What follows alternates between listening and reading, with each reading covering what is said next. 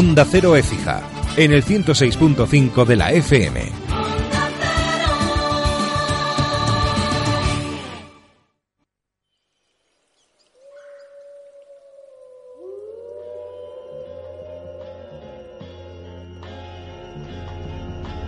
Aceptar y amar lo que, si no amamos el momento presente, lo que vivimos, estamos perdiendo de la vida porque lo único que existe es el aquí y el ahora. Eh, ir a lo profundo de conocernos interiormente y permitir los vínculos más profundos. Aprender a recibir y aprender a dar y hacerlo como una cuestión natural. El desafío de hoy es estar conectados con nuestro guía interno y escuchar las señales que nos dé para ver qué camino tenemos que tomar. Ahora, quiero recordarte que si esta noche oyes una sola frase que puedas usar para mejorar la calidad de tu vida, eso es fabuloso. No tienes por qué quedarte con todo lo que diga, no tienes por qué aceptar todo lo que diga, ni siquiera tienes que comprenderlo. El enlazador lo que nos pide o lo que nos trata de enseñar es el desapego, el soltar, Ser el felices, fluir. agradecer lo que tenemos, no estar pensando en lo que nos falta para ser felices. Siempre tenemos el control, siempre. Así que veamos qué podemos hacer. ¿Te das cuenta cómo se ordena esta danza de la realidad? Cómo todo es útil y todo a la larga termina ayudando al ser humano, aunque parezca mentira.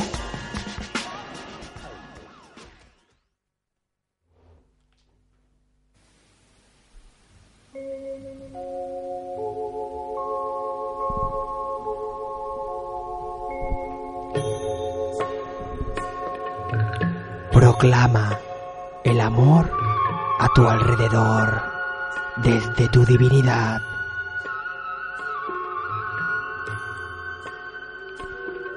Tú eres el carro y el portador de las riendas.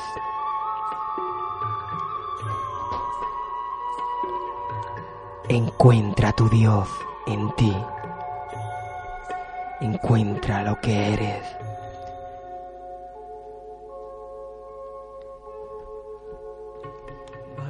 Manifiesta tu destino interior.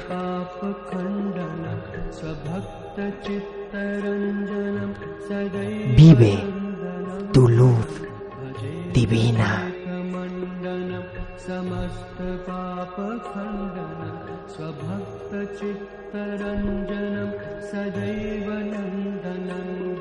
Bienvenidos a El Enlazador de Mundos.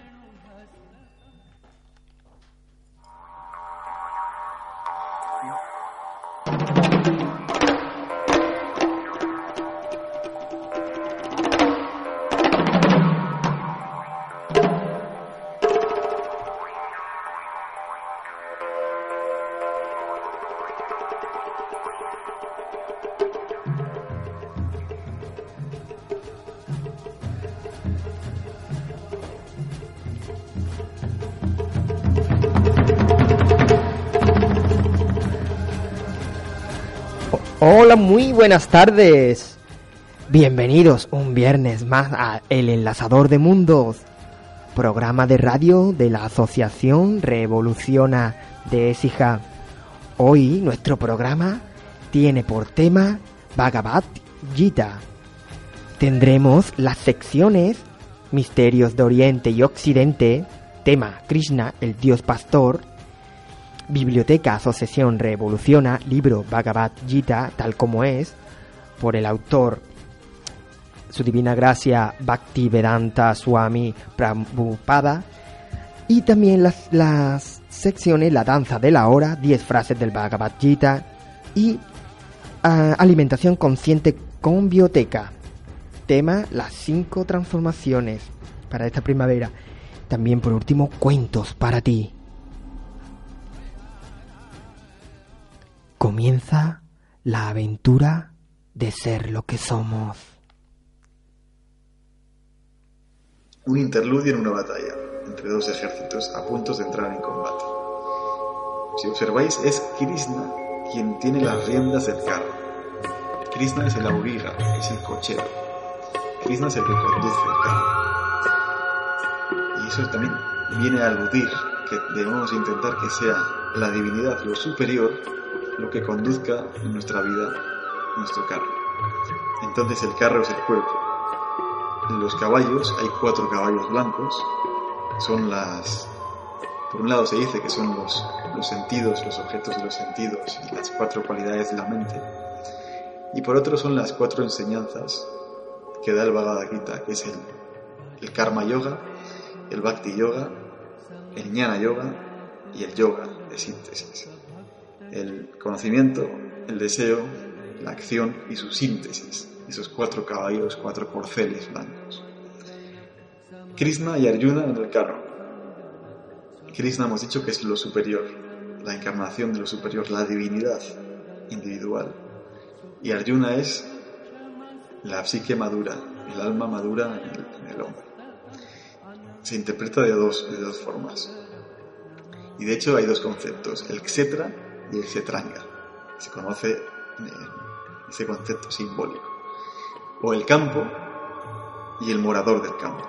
El campo es el campo de batalla, Kurukshetra, y simboliza las circunstancias de vida de cada uno. Yo y todo lo que me rodea. Ese es el campo. Y el morador del campo, que hace alusión a Krishna, o a, a ese espíritu que está detrás de todo. Y es esa divinidad que hay que encontrar y buscar.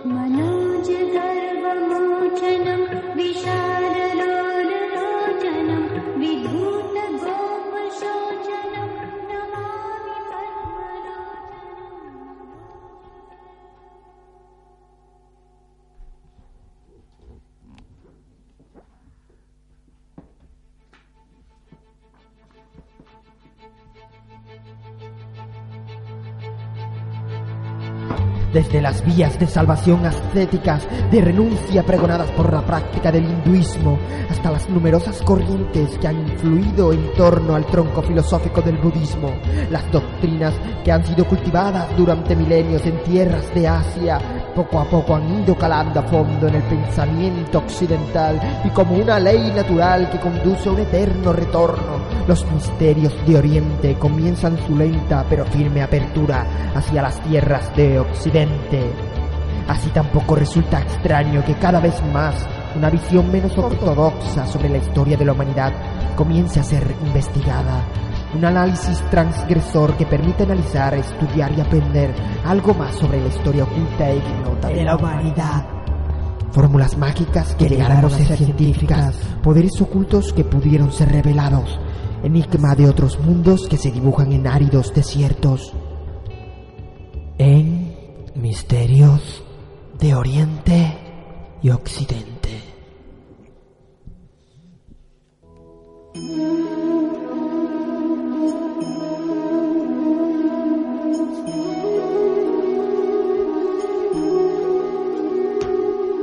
Krishna, el dios pastor.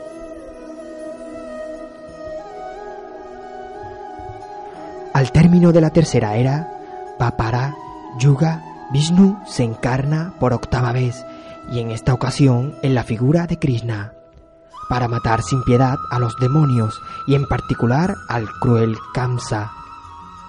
Krishna, considerado el dios pastor, es para quienes adoran al dios Vishnu una manifestación del Redentor. El cruel Kamsa poco antes de arrancar nuestra era actual, Vishnu se encarnó, según la leyenda, en la figura del bello y encantador Krishna.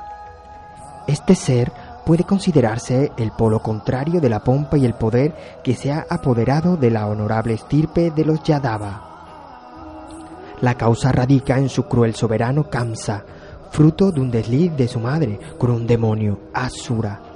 Kamsa destruye sistemáticamente el orden moral tradicional, devalúa el papel de la mujer nombrando ángel de la muerte a su hermana, una bruja, quien por Kamsa se unta veneno en los pechos y se ofrece de ama, de cría a las madres. De este modo, Kamsa califica a la mujer de infanticida. Asimismo, hace sacrificar vacas sagradas para consumir su carne. Pero ante todo, persigue a los religiosos, pues quiere borrar el recuerdo de la Trinidad de los dioses indios, Brahma, Shiva y sobre todo a Vishnu, símbolo del amor eterno. Cuando Vasudeva y su esposa Devaki, de la estirpe de los Yadava, tienen a su hijo Krishna, lo ocultan en una tribu de pastores porque Kamsa, inquieto por las profecías de sus demonios consejeros, hace asesinar a todos los niños que muestran una fuerza particular, con la esperanza de poder acabar así también con Krishna. No obstante, gracias a la intervención divina, Krishna se salva una y otra vez de los embates de Kamsa. Krishna comparte con la bella pastora Rata y junto a muchas otras pastoras de vacas, Gopis, una vida dichosa de amor y felicidad. La música de su flauta se convierte en símbolo. Los animales salvajes se postran pacíficamente a sus pies para oír al músico divino. Es la armonía de toda la creación, la mutua simpatía entre, entre todos los seres, la que sale de su flauta. La pareja formada por Krishna y Radha simboliza el amor eterno entre los humanos y Dios. Finalmente, Krishna mata a Kamsa, asciende al trono y hace que florezca de nuevo el culto de Vishnu. Su muerte marca el comienzo de la tenebrosa cuarta y última era, Kali Yuga. El Maestro Divino. Krishna es una figura muy idolatrada en el hinduismo. A él está dedicado el célebre Bhagavad Gita, Canto de la Nobleza, uno de los principales textos sagrados del hinduismo en el que Krishna, en la figura del Auriga, enseña a su amigo, el héroe de guerra Arjuna, los caminos del yoga hacia la unión con la realidad suprema. Estas lecciones del Bhagavad Gita forman parte de la educación religiosa cotidiana de cualquier familia tradicional india. En el Bhagavad Gita se dice que tras la lección, después de haber hablado así, oh Rey Krishna, el gran señor del yoga, reveló a Arjuna su suprema figura divina. Entonces contempló la totalidad del universo con sus diversas partes unidas en un todo, en el cuerpo del dios de dioses. De ahí que Krishna se relacione con el concepto de Sat Sita Nanda. Su cuerpo es eterno, Sat. Su espíritu está lleno de sabiduría, Sit. Y su ser está pleno de felicidad, Ananda. El movimiento Krishna. En Occidente, los seguidores del llamado movimiento Krishna desfilan cantando por las calles. Jóvenes ataviados con túnicas de color naranja, con la cabeza rapada en señal de sumisión, salvo una pequeña trenza. El movimiento Krishna fue fundado en 1966 por Tadbhai Charan. D. La base de su doctrina y sus prácticas es el Bhagavad Gita. En su opinión, la conciencia de Krishna reviste, reviste una importancia fundamental para la humanidad. Es el único camino que conduce a la máxima plenitud. Para unirse con Krishna, los seguidores de este movimiento cantan el mantra Hare Krishna.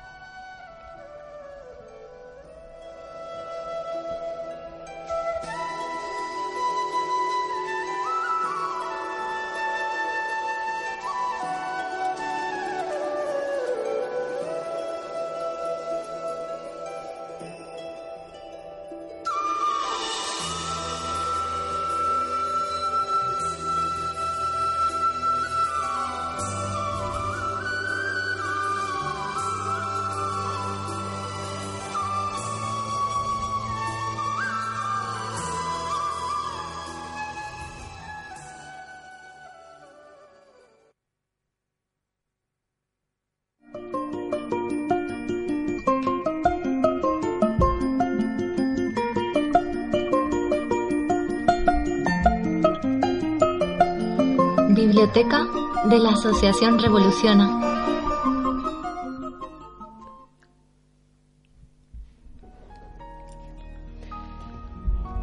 Bueno, muy buenas tardes Giselle. Presentamos a Giselle, también mm, forma parte de la Asociación Revoluciona para, para hoy compartir con nosotros esta sección de la biblioteca de la Asociación Revoluciona. Nos acompañan Giselle y Mario, que también está aquí a los cascos Mario, si quieres decir algo, Mario tiene muy pocos añitos. Bueno, Giselle, muy buenas tardes. Hola Roberto, buenas tardes. Eh, bueno, eh, estamos aquí para compartir con nuestros oyentes eh, el tema del Bhagavad Gita, El que es el- el libro que tenemos en nuestra biblioteca. Exactamente, que tenemos aquí delante, pues que es un libro disponible para, para préstamo en la asociación, en la sede de la Asociación Revoluciona.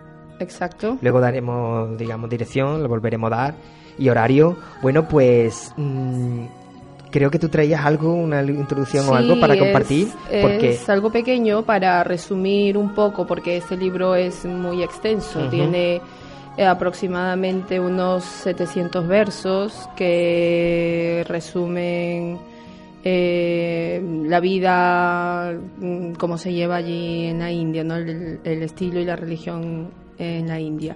concretamente el libro que en cuestión, porque hay, es- hay algunas distinciones en las ediciones, este es el Bhagavad Gita tal como es, por su divina gracia, Bhaktivedanta Swami Prabhupada, eh, fundador eh, Arcaya de la Asociación Internacional para la Conciencia de Krishna. ISKCON, exacto. Eh, bueno, el Bhagavad Gita tal como es, eh, es la edición del Gita más utilizada y de mayor venta en todo el mundo.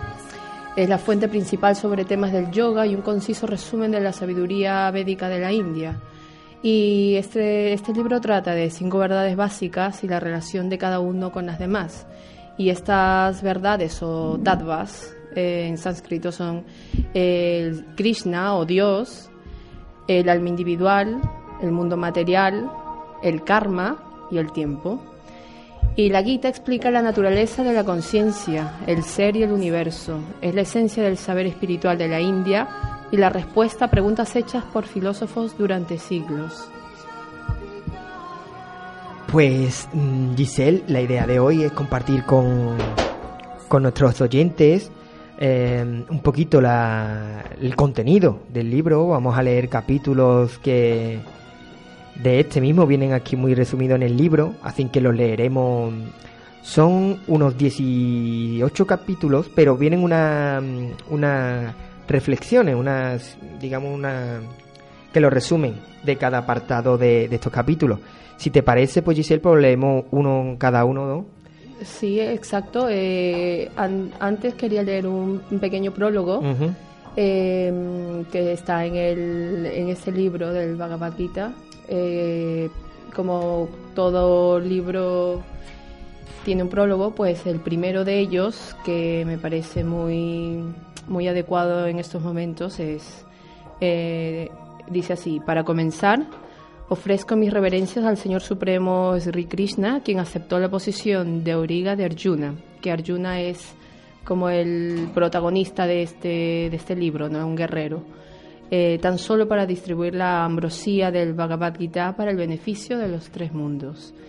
Y quien quiera cruzar el horrible océano de los sufrimientos materiales puede hacerlo fácilmente refugiándose en el barco del Bhagavad Gita.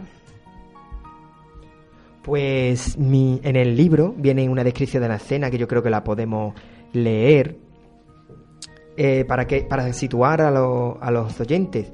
Dice así. Aunque repetidamente publicado y leído por sí mismo, el Bhagavad Gita aparece originalmente como un episodio del Mahabharata, la historia épica sánscrita del mundo antiguo. El Mahabharata relata los sucesos que condujeron a la presente era de Kali. Fue el comienzo de esta era, unos 50 siglos atrás, cuando Sri, Krishna explicó el Bhagavad Gita a su amigo y devoto Arjuna. Su conversación, uno de los diálogos filosóficos y religiosos más sobresalientes que haya conocido el hombre, tuvo lugar inmediatamente antes del comienzo de una guerra, un gran conflicto fratricida entre los 100 hijos de Tarastra y él, y en el lado oponente sus primos, los Pandava, los hijos de Pandú. Tarastra y Pandú eran dos hermanos pertenecientes a la dinastía Kuru, que descendía del rey Bharata, un antiguo gobernante de la tierra de cuyo nombre proviene la palabra Mahabharata. Puesto que mm, Tarastra, el hermano mayor, nació ciego, el trono, que de otro modo hubiera sido suyo, pasó a su hermano menor Pandú.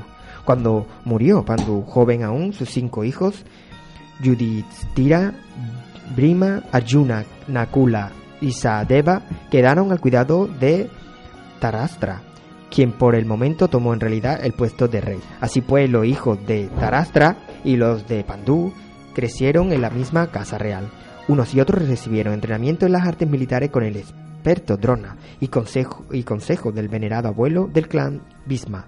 Pero los hijos de Tarastra, sobre todo el mayor, Duryodhana, odiaban y envidiaban a los Pandava, y el ciego y malintencionado Tarastra quería que heredasen el reino sus propios hijos y no los de Pandú, de modo que Duryodhana, con el consentimiento de Tarastra, planeó matar a los jóvenes hijos de Pandú. Y solamente gracias a la cuidadosa protección de su tío Vidura y de su primo Sri Krishna pudieron los Pandavas escapar a los muchos atentados que realizó contra su vida. Ahora bien, Sri Krishna no era un hombre corriente sino el mismo Dios Supremo, que había descendido a la tierra y estaba representando el papel de príncipe de una dinastía contemporánea. En ese papel, él era también el sobrino de la esposa de Pandu, de nombre Kunti o Prata, la madre de los Pandavas. De modo que, tanto el papel de pariente como en el de defensor eterno de la religión, Krishna favorecía a los rectos hijos de Pandú y los protegía. Al final, sin embargo, el astuto Duryodhana desafió a los Pandavas en el juego. En el curso de aquella fratricida partida, Duryodhana y sus hermanos se apoderaron de Draipadi, la casta y consagrada esposa de los Pandava y, de manera insultante, trataron de desnudarla ante la asamblea de príncipes y reyes.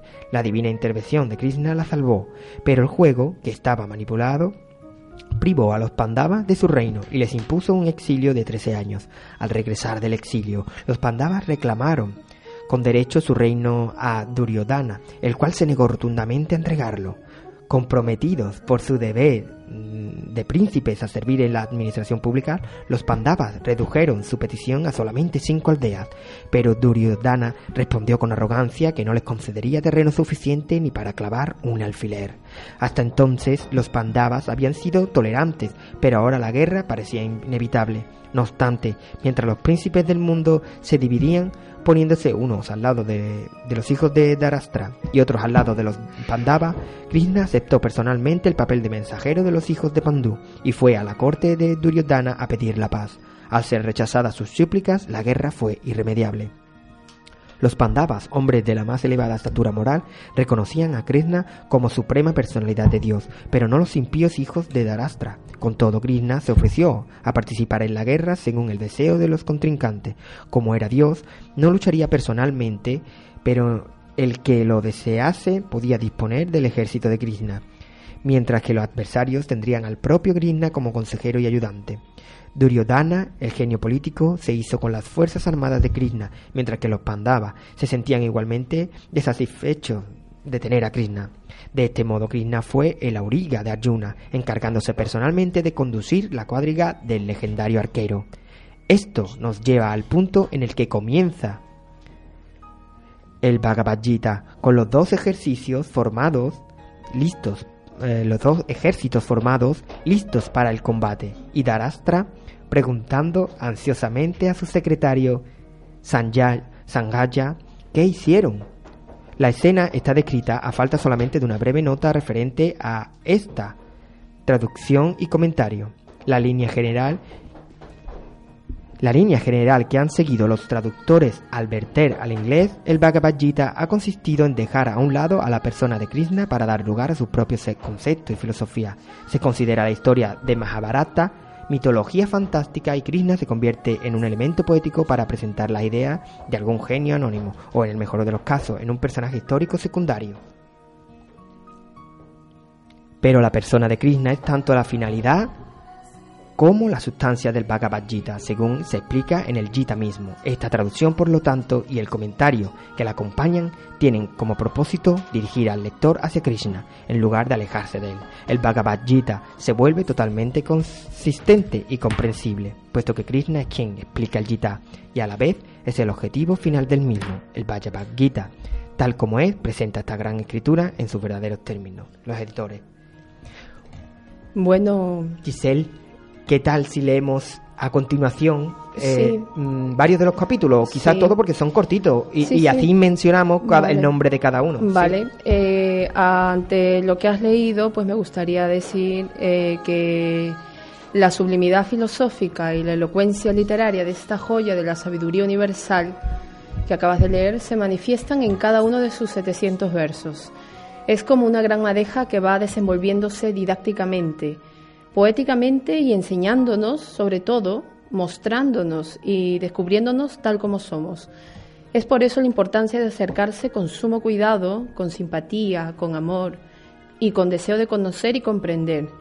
El objeto de enfocar al amigo lector hacia versos claves o partes claves es guiarlo hacia temas específicos que puedan atraer su atención y curiosidad, siguiendo el flujo poético natural de una idea a otra.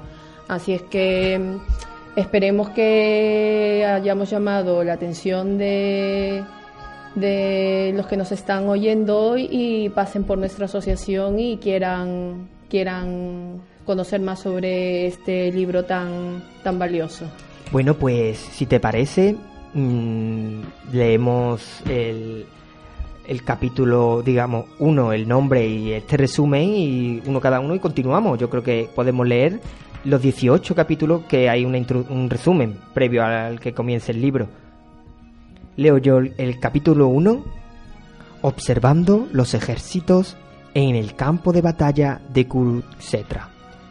Mientras los ejércitos adversarios se encuentran en el campo de batalla, preparados para la guerra, Arjuna, el poderoso guerrero, ve en ambos ejércitos a sus parientes, maestros y amigos íntimos listos para pelear y dar la vida. Dominado por la congoja y la compasión, Arjuna pierde la fuerza, se confunde y abandona su determinación de pelear. Em, el resumen del contenido del Gita, capítulo 2, eh, Arjuna se entrega al Señor Krishna en calidad de discípulo y Krishna comienza a impartirle sus enseñanzas explicándole la diferencia fundamental que hay entre el cuerpo material temporal y el alma espiritual eterna. El Señor explica el proceso de transmigración, la naturaleza del servicio desinteresado que se le presta al Supremo y las características de una persona autorrealizada. Capítulo 3. Karma Yoga. En este mundo material, todos tienen que dedicarse a algún tipo de actividad, pero las acciones pueden o bien atarlo a uno a este mundo o bien liberarlo de él. Si se actúa para complacer al Supremo, sin motivaciones egoístas, uno puede liberarse de la ley del karma, acción y reacción, y adquirir conocimiento trascendental acerca del ser y del Supremo. El capítulo 4, el conocimiento trascendental. El conocimiento trascendental, que es el conocimiento espiritual acerca del alma, de Dios y de la relación que hay entre ellos, es tanto purificador como liberador. Este conocimiento es el fruto de la acción devocional desinteresada, que es el karma yoga. El Señor explica la antigua historia del Gita, el propósito, la importancia de sus descensos periódicos al mundo material y la necesidad de acudir a un gurú, a un maestro autorrealizado. Capítulo 5. Karma Yoga, acción con conciencia de Krishna. El hombre sabio, ejecutando externamente todas las acciones, pero renunciando internamente a los frutos de ella, purificado por el fuego del conocimiento trascendental, consigue la paz, el desapego, la tolerancia, la visión espiritual y la dicha. Capítulo 6. El Jnana Yoga. El Astanga Yoga, que es un proceso mecánico para meditar, controlar la mente y los sentidos, dirige la concentración hacia Paramatma, la superalma, la forma del Señor que se encuentra en el corazón. Esta práctica culmina en el Samadhi, el estado en el que se tiene plena conciencia del Supremo. Capítulo 7. El conocimiento del Absoluto. El Señor Krishna es la verdad suprema, la suprema causa y fuerza sustentadora de todo, tanto de lo material como de lo espiritual. Las almas adelantadas se entregan a Él con devoción, mientras que las almas impías dirigen la mente hacia otros objetos de adoración.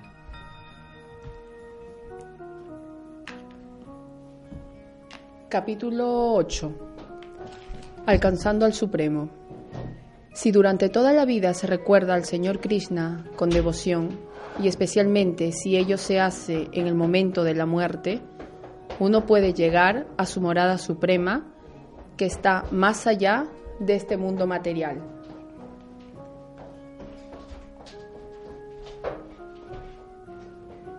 Capítulo 9. El conocimiento más confidencial.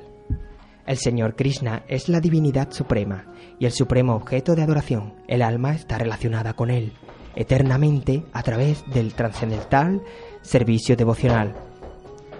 Bhakti. Cuando uno revive su devoción pura, regresa a Krishna y al ámbito espiritual. Capítulo 10. La opulencia del absoluto. Todos los fenómenos maravillosos que manifiestan su poder, belleza, grandiosidad o sublimidad, ya sea en el mundo material o en el mundo espiritual, no son más que manifestaciones parciales de la opulencia y las energías divinas de Krishna. Como la causa suprema de todas las causas y el sustento y la esencia de todo, Krishna es el objeto de adoración supremo que deben tener todos los seres.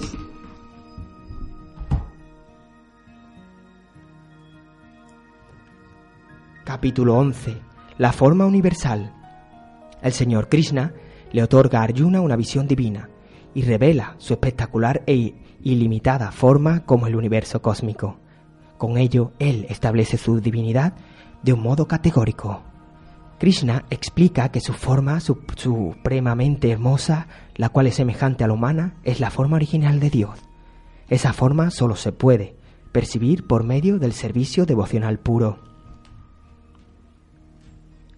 Capítulo 12. El servicio devocional. El Bhakti Yoga, el servicio devocional puro que se le presta al Señor Krishna, es el medio más elevado y conveniente para llegar al plano del amor puro por Krishna, que es el máximo fin de la existencia espiritual. En aquellos que siguen este sendero supremo se desarrollan cualidades divinas. Capítulo 13. La naturaleza, el disfrutador y la conciencia. Aquel que entiende la diferencia que hay entre el cuerpo, el alma y la superalma, que está más allá de ambos, llega a liberarse de este mundo material. Capítulo 14. Las tres modalidades de la naturaleza material.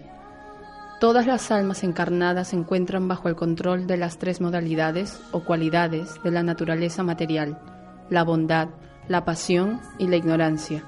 El Señor explica lo que son esas modalidades cómo actúan entre nosotros, cómo uno las trasciende y las características de aquel que ha llegado al estado trascendental. Capítulo 15. El yoga de la persona suprema. El fin último del conocimiento védico es lograr que uno se desapegue del enredo del mundo material y entienda al Señor Krishna como la suprema personalidad de Dios. Aquel que entiende la identidad suprema de Krishna se entrega a Él y se dedica a su servicio devocional. Capítulo 16. La naturaleza divina y la demoníaca. Aquellos que poseen cualidades demoníacas y que viven de un modo caprichoso, sin seguir las regulaciones de las escrituras, reciben nacimientos bajos y aumentan su cautiverio material. Pero aquellos que poseen cualidades divinas y que llevan una vida regulada, acatando la autoridad de las escrituras, consiguen gradualmente la perfección espiritual. Capítulo 17 las divisiones de la fe. Hay tres tipos de fe, las cuales dependen de las tres modalidades de la naturaleza material y surgen de ellas. Los actos que ejecutan aquellos cuya fe se encuentra en los planos de la pasión y de la ignorancia producen solo estados materiales temporales, mientras que los actos que se ejecutan en el plano de la bondad de conformidad con las disposiciones de las escrituras, purifican el corazón y llevan a tener una vida pura en el Señor Krishna y a sentir devoción por Él. Y por último, el capítulo 18, que es la conclusión, es la perfección de la renunciación.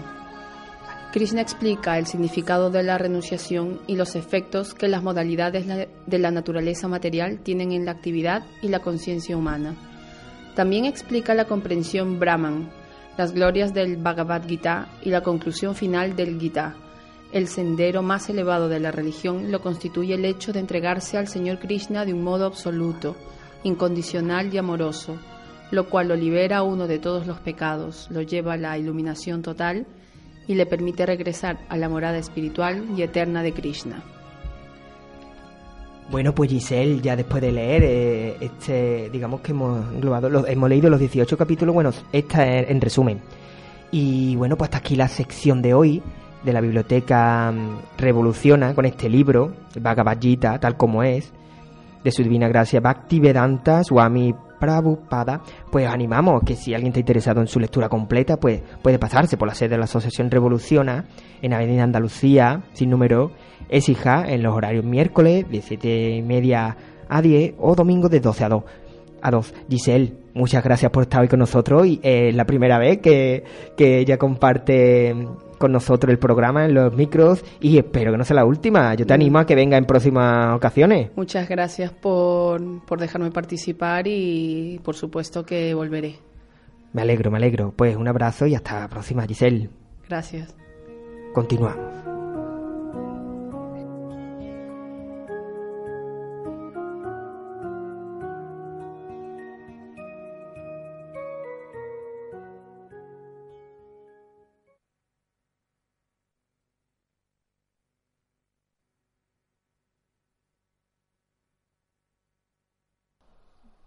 Nos adentramos en el universo donde cielo y tierra se unen para nutrir al ser humano a través de la energía de los alimentos y la alquimia en la cocina. Alimentación consciente con bioteca.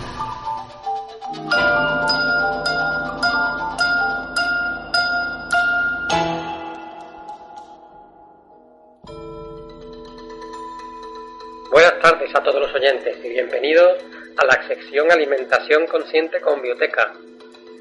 En este capítulo de la temporada os hablaremos sobre la transformación árbol y la primavera. Según la sabiduría oriental, en este proceso la energía asciende y se hace más ligera y activa preparándose para su expansión que tendrá lugar en verano. La energía está en continuo movimiento y su estado es diferente en la naturaleza, conforme la situación del planeta con respecto al Sol. En nuestra primavera, la energía se vuelve ascendente, comienzan a brotar las plantas, aparecen las flores. Es el momento de salir de la hibernación y depurarse antes del verano. Desde febrero hasta mayo es un buen momento para adaptar nuestro organismo a la naturaleza. Poco a poco es interesante acompasar nuestro ritmo al latido natural. Si equilibramos la alimentación en primavera, estaremos más cerca del bienestar, tanto físico, mental y emocional.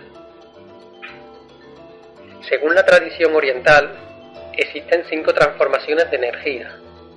Árbol, fuego, tierra, metal y agua. En primavera predomina la transformación árbol, que veremos a continuación de forma breve, como contexto a la cocina primaveral. La energía árbol será más intensa por la mañana, entre las 5 y las 10 de la mañana. Será más intensa en primavera, aproximadamente desde el 4 de febrero al 5 de mayo. Y el viento es su manifestación principal. El equilibrio de esta energía se controla principalmente en la cocina con el sabor ácido. Los fermentos, como los picles, el chucrut, las hojas verdes, hongos y champiñones, verduras, cereales como el trigo, la cebada, el centeno, la espelta, la avena, el alga guacame, el tofu, el tempe. Como estilo de cocción, se recomienda el hervido y la fermentación. Relacionado con el organismo, en la primavera hay una energía más crítica en el hígado, vesícula biliar, tendones y uñas. El sentido de la vista está también muy relacionado con esta energía. La cocina de primavera se debe de fundamentar sobre todo de verduras, como la parte verde del puerro, cebollino, cebolletas, germinados, apio, setas y toda clase de hongos, espárragos, alcachofas, escarola, rábanos, endivias, judías verdes, pepino, pimiento verde, colchina. Como cereales podemos tomar el trigo, la cebada, el centeno, la espelta, la avena y también la pasta, el cuscús y el bulgur, derivado de los cereales que hemos visto anteriormente. Como legumbres se aconsejan especialmente la lenteja verde y los guisantes. Como alga, como dijimos anteriormente, el alga wakame. Picles y encurtidos en general. Condimentos como vinagre suave, vinagre de arroz. Y en el caso de las frutas, se recomienda el limón, cítricos, manzana ácida, ciruelas secas, las fresas. Como métodos culinarios principales, podríamos realizar ensaladas prensadas, crudas y hervidas, realizar macerados con cítricos, cocinar al vapor, realizar sopas claras, sopas tipo juliana, escabeche, vinagretas. Algunas sugerencias para la cocina de primavera sería añadir en nuestro plato diario toda clase de germinados y fermentos caseros. Arroz con cebada, arroz con trigo, arroz basmati, couscous, bulgur, quinoa con verduras, ensaladilla de pasta con verduras, crema de puerros, nabo rabanito rallado con manzana, puré de verduras, ensaladas escaldadas, hervidas, prensadas, setas y champiñones, alcachofas al vapor con salsa vinagreta, sopa de avena, ensalada de garbanzos con verduras, tofu a la plancha. Como postre muy recomendables la compota de ciruelas, ensalada, ensalada de fresas con manzana y peras al limón.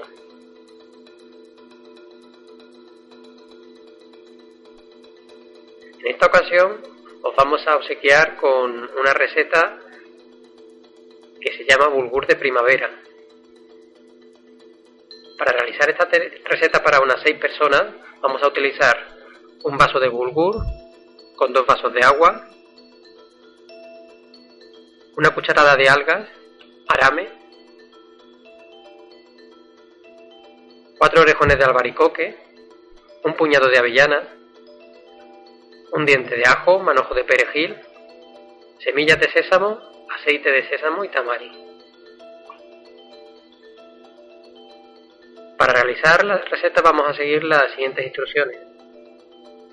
Tostaremos la semilla de sésamo y la reservamos.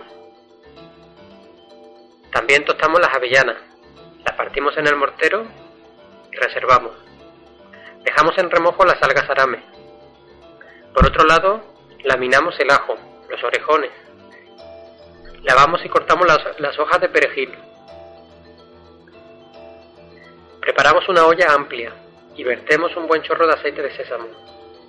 Salteamos los ajos, algas y perejil con una gota de tamari, que es la salsa de soja natural. Incorporamos el resto de ingredientes y añadimos dos vasos de agua. Coceremos unos 10 minutos a fuego medio y después 20 minutos a fuego bajo.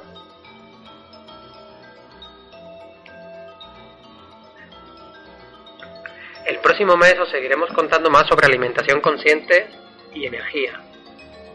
Para más información sobre asesoramiento personalizado, talleres de cocina y recetas, podéis consultar nuestra web bioteca.es. Saludos, muchas gracias por escucharnos y hasta la próxima.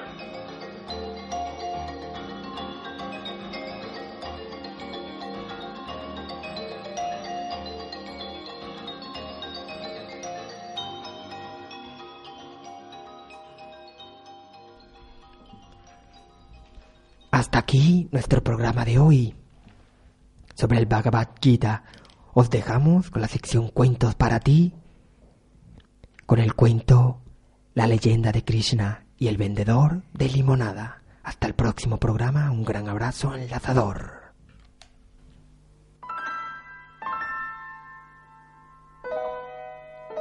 Cuentos para ti. La sabiduría esencial. Cecilia Ríos.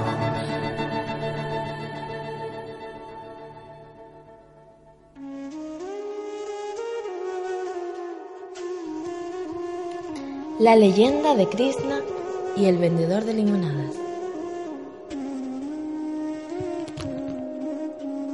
Cada ciudad tiene un mercadillo los sábados, pero en la India no encontraréis un mercado semanal como el que tenéis en Shurasena. Una docena de comerciantes de especias compiten por ofrecer los precios más bajos. Si os estáis planteando comprar un camello o incluso una ardilla, el mercado de Shurasena es vuestro sitio. Al igual que a todos los filósofos, a Krishna, dios hindú, le encantaba ir de mercadillos. Por la mañana compraba sus hierbas medicinales. Por la tarde observaba los peces y los puestos de monedas. Cada semana hacía lo mismo. Un sábado de julio, Después de que Krishna hubiera comprado una trucha y poco de sal, vio a un joven sentado en el suelo, llorando amargamente. El llanto hace que las aves vuelen más alto, le dijo Krishna al joven. Este dejó los sollozos y levantó la cabeza. ¿Querrías una limonada? le preguntó el chico con voz temblorosa, señalando un carrito de dos ruedas que tenía a su lado. Los limones maduros y una montaña de hielo sobresalían del carro, así como seis copas y una jarra de estaño. Me llamo Diren, dijo el chico. Si no vendo suficiente limonada, esta noche no voy a tener una habitación donde quedarme. La escena era tan dramática que, si Krishna hubiera tenido varias monedas, hubiera pedido todas las limonadas que pudiera. ¿Podrías vender más si no tuvieras tanto miedo? Le preguntó Krishna. El chico, sorprendido, asintió y le explicó que no había vendido un vaso de limonada en todo el día. El hielo del carro se estaba derritiendo y Dieren lloraba porque había perdido ya casi todas las esperanzas en sí mismo. He hecho todo lo que he podido, se quejaba Diren, pero tengo que estar haciendo algo mal, ya que nadie quiere comprarme limonada. Krishna sonrió al ver las dudas de Diren. El cambio de uno mismo a veces es más difícil que cambiar el mundo, le comentó Krishna. Levantó a Diren y le animó a que llevara el carro un poco más adelante. Las ruedas crujieron por la plaza del mercado encaminándose por las calles de Shurasena. Cuando Diren le preguntó a dónde iban, Krishna solo le repitió las misteriosas palabras del cambio. Una hora más tarde, cruzaron el puerto sur de Shurasena y se dirigieron a las afueras de los muros de la antigua ciudad. Allí se encontraron con una larga caravana de peregrinos que acababan de llegar del desierto. Tan pronto como los peregrinos se fijaron en Diren, desmontaron de sus camellos y se dirigieron al carro. Todo el hielo se había ya derretido, pero Diren vendió más vasos de limonada que en los tres meses anteriores. Con el éxito, la sonrisa y la confianza volvieron al joven.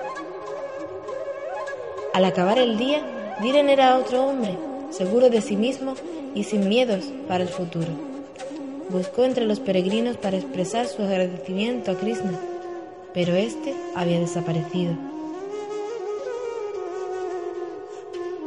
La noche cayó y Diren se dio cuenta de que, a pesar de que las estrellas no habían cambiado, su vida se encontraba ahora en un mundo diferente.